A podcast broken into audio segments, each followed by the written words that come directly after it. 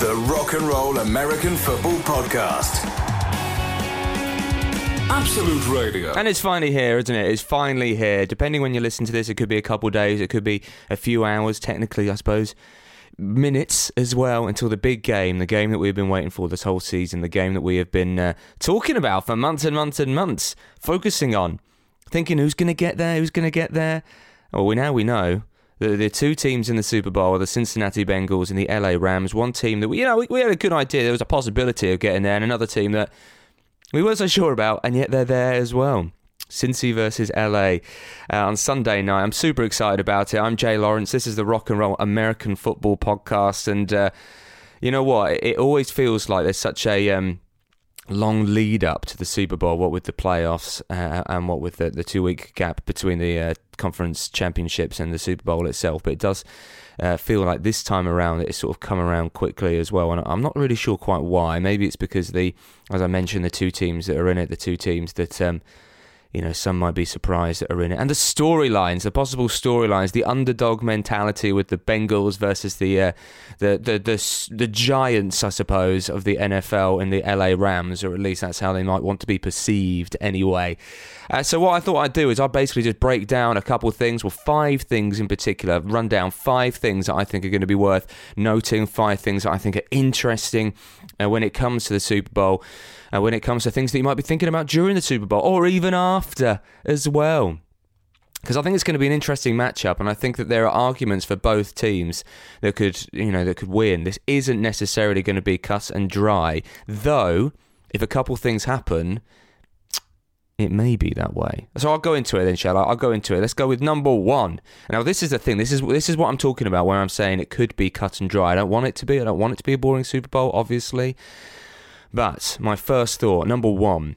If Aaron Donald has a day, if he has a day, I can't see how this is going to be a game, to be honest with you. You know, this whole season, haven't we? We've been talking about Cincinnati Bengals' offensive line and how it hasn't been good enough and how Joe Burrow basically has been playing well and Ja'Marr Chase has been playing well despite the offensive line. You only have to look... Uh, in the, uh, is it the the divisional round, that's it, against the uh, Tennessee Titans. The Titans were all over them. The Bengals obviously managed to get through, but they were all over the offensive line. Joe Burrow getting sacked, sacked, sacked, some of them being his fault, some of them being the offensive line's fault. And then you just need to look at the game that we uh, saw against Kansas City uh, in the A F C title game. Again, the Bengals get through. Kansas City have so much pressure on Joe Burrow, don't quite seem to be able to sack him. But if Aaron Donald, the, the one of the best players in the N F L, of course, defensive lineman uh, for the L A Rams, if he manages to break through that offensive line, if he manages to have a day and sack Joe Burrow just as much as he will want to sack Joe Burrow, then this could be over because the defense could be so... Um, they could be running all over that offensive line. And the thing is as well with the L A Rams and that line is that it's not just Aaron Donald. Yeah, you might want to like triple team Aaron Donald, but then what's Von Miller doing? Von Miller's just chilling on the other side, being like, yo, that's fine by me. You can triple team Aaron Donald. I'm going to get to the uh, the quarterback instead.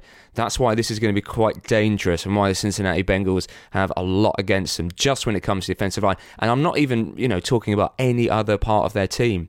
But that could be the thing that really tips the game in the L A Rams' favour. And I, if I'm honest, as as just someone that's watching the game, I don't want that to be the case. Because if that does happen to be the case, it could be game over. Number two, Cincinnati, resilient team. That could be the most important thing about them uh, in this game. Because you just have to look at the last few games, don't you? You need to look at the uh, the game against... Uh, Uh, the, the the Titans. Uh, you need to look at the game against uh, the the Chiefs as well. You know, coming from so far behind, Patrick Mahomes completely outplaying, uh, well, basically everyone on the team, and then obviously he has a second half to forget. But what that does mean is that the Cincinnati were so far behind.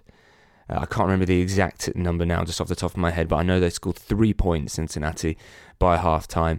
They were so far behind that they knew that they needed to pull it out the bag. They knew that they had to really try their, their hardest to be able to get there. And they they did. They managed to, to beat the overwhelming favourites in that game and possibly even uh, for the, the winners of the Super Bowl as well. Those That behaviour that mentality is so important. You know, this isn't a team that have been going out twenty, thirty, you know, uh, uh, points ahead every single game or something like that, and they're going to be able to just, uh, you know, coast. And if they're behind, they might question themselves. No, they're, they're kind of used. They're kind of used to being behind, which means that if the L A Rams take a couple touchdowns early lead, you know, even going into the half, couple touchdowns ahead, it means that Joe Burrow, who is not short of confidence, it's fair to say, is going to go into that locker room and he's not going to be particularly worried because they've done it. They've been there. They've done it. They've come from behind. They can do it again, and they're going to be confident they can win the Super Bowl in that. Uh, and you know what? And that, br- that brings me to my third point as well. The L A Rams, they've had missteps recently. I don't think that you can look at any game over the last few weeks and think, yeah, they've won that convincingly. Do you know what I mean? Even going back to, to week uh, eighteen, when they lost to the San Francisco forty-niners in that game, they were they were up, they were ahead. It looked like to everybody that they were going to win, and yet they managed to lose, much to my annoyance, because it meant that the New Orleans Saints were not in the uh, the playoffs. Uh, and then you got, you know, you you go ahead, and then you look at that Tampa game, the Tampa Bay Buccaneers, who. Um, You know, some would say, some would look at that game and just look at it and be actually, you know what, Tampa, you could argue, really deserved to win that game because, again, they're the team that came from behind. If they if they got to overtime, I have no doubt that Tom Brady would have would have won that game and the Bucs would have gone through and the L A Rams wouldn't have been in the Super Bowl. You know, credit to Matt Stafford for coming through, but the fact does remain is that they nearly botched it. They were ahead and they nearly botched it. This is a team that has done that several times over the last few weeks, and and if they can if they can manage to hold it together, then they're absolutely going to be the favourites for to win the Super Bowl. But but and this is a big thing, if they if they have the same scenario, if they have the exact same scenario or similar scenario happen in the Super Bowl as it has done over the last few weeks, Cincinnati they, they could take advantage of that. What did I just say? I said that they're a resilient team. If L A have those missteps, if Sean McVay makes that mistake, if he's too conservative with his play calling, which he has been when it's come to the, the second half of games, trying to, you know, be um, almost play the clock rather than than win the game outright necessarily, then Cincinnati do have a shot because L A could play themselves in trouble rather than anything else. Uh, no, this is this is looking back at, you know, looking a little bit forward, but it, it is interesting. This is my number four. This is my number four, my fourth point. Um. Now, if you if you think about the L A Rams and their draft policy or their trade policy is basically, yeah, I'm not bothered about draft picks. You know, when it comes to post-Super Bowl, you know, end of February, March, all you hear about with the N F L is it's all gearing towards the draft, isn't it? You know, who is X, Y, and Z are going to pick, who's the number one draft pick going to be, um, which is fine because I'm just as interested in it as, um, you know, anybody else is. But when it comes to L A Rams, you know, they're not bothered. They're not fussed whatsoever. They're just like, you know what, we we don't need them. We'd just rather have these proven players, you know, I suppose pay out the contracts, I suppose, uh, and manage to, to try and play our way into the Super Bowl in that way. Now, they did it, didn't they, uh, a couple of seasons ago with uh, Jalen Ramsey, the cornerback of the Jacksonville Jaguars, a player who's been, you know, exactly how you'd want that player to be, a, a really exceptional cornerback, one of the best cornerbacks in the league, if not the best cornerback in the league. So that trade obviously went well. That's, you know, first round draft picks, gone. So then what do they do the next year? Well, actually, do you know what, since we're not going to have any for a little while, uh, then we might as well just give up more, which means that we need to trade for for Matt Stafford, um, who is now the quarterback of the L A Rams. And look, they've got to the Super Bowl, so who can complain? You know, the last first round Uh, draft pick of the Rams, let's just say, was a, a, a long, long time ago. The last time it was actually drafting a quarterback who had been and has gone since, you know, Jared Goff in twenty sixteen. And they've given up so many um, first round picks. It's going to be years until their next one. It's just, it's just crazy. I mean, that is, you know, nearly. I think that must be unprecedented. That must be unprecedented in the N F L. But my point is with this, and I'm not just sort of ranting about it, my point is with this, is that they have been all in. They have basically said, yo, we're going for this.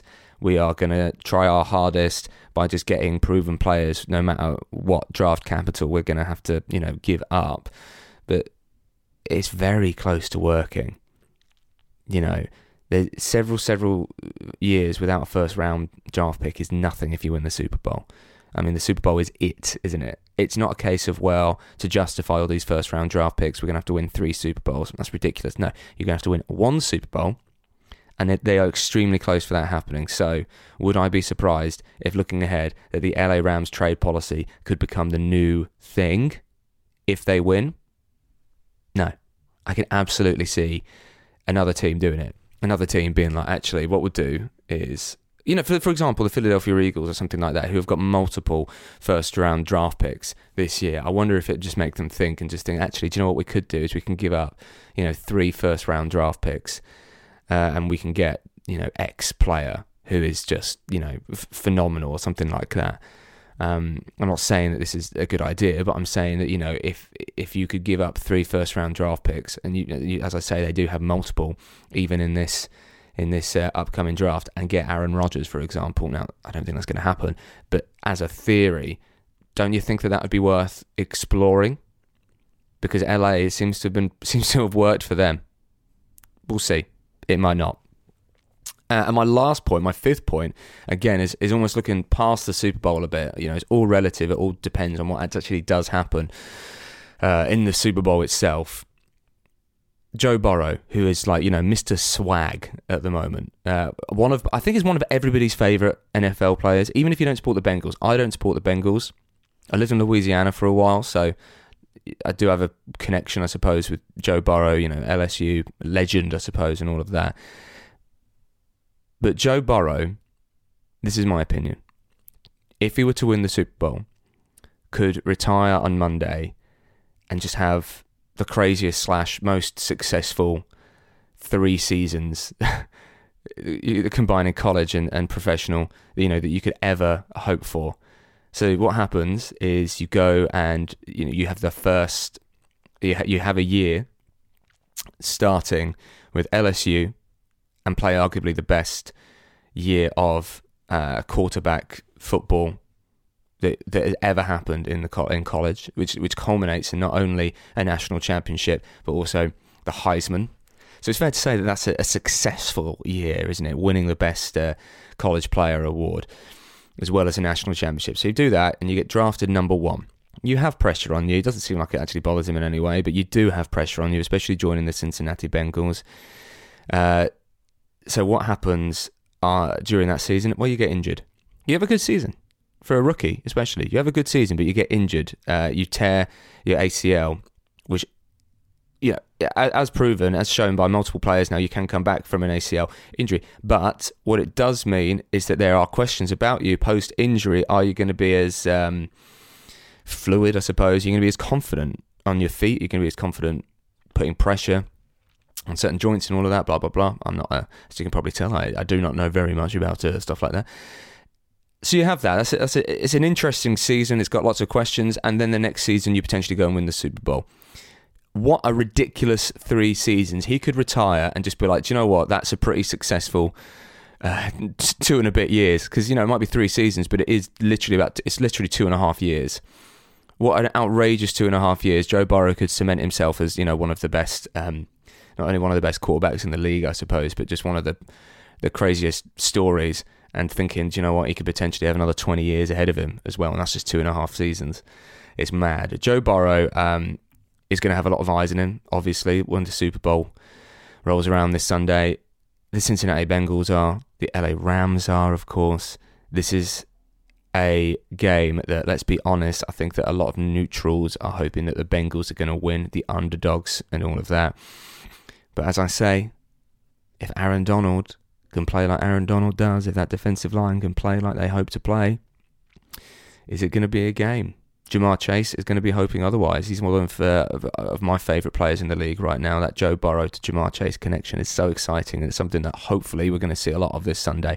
I uh, hope that you've already sorted out what you're going to be eating. That's a massive thing, isn't it, when it comes to the Super Bowl, especially if you're in the U K, especially if you're planning to watch it late at night. There's nothing wrong with having a two a.m. pizza. Nothing wrong with, with putting some wings on at half past one in the morning. Absolutely fine. I encourage it. You know, you, you can have a cup of tea and you can have like a... a biscuit or whatever, but you need to just go all in, don't you? Get some get some wings on. Make some make some pickle fries. You ever had any of those? It's like, you know, like gherkins covered in a, like a sort of bread crumbs. Well, so good. Google it. I'll be speaking to you after the Super Bowl when we know who has won uh, the World Championship. Is it going to be the Cincinnati Bengals or is it going to be the L A Rams? The Rock and Roll American Football Podcast. Absolute Radio.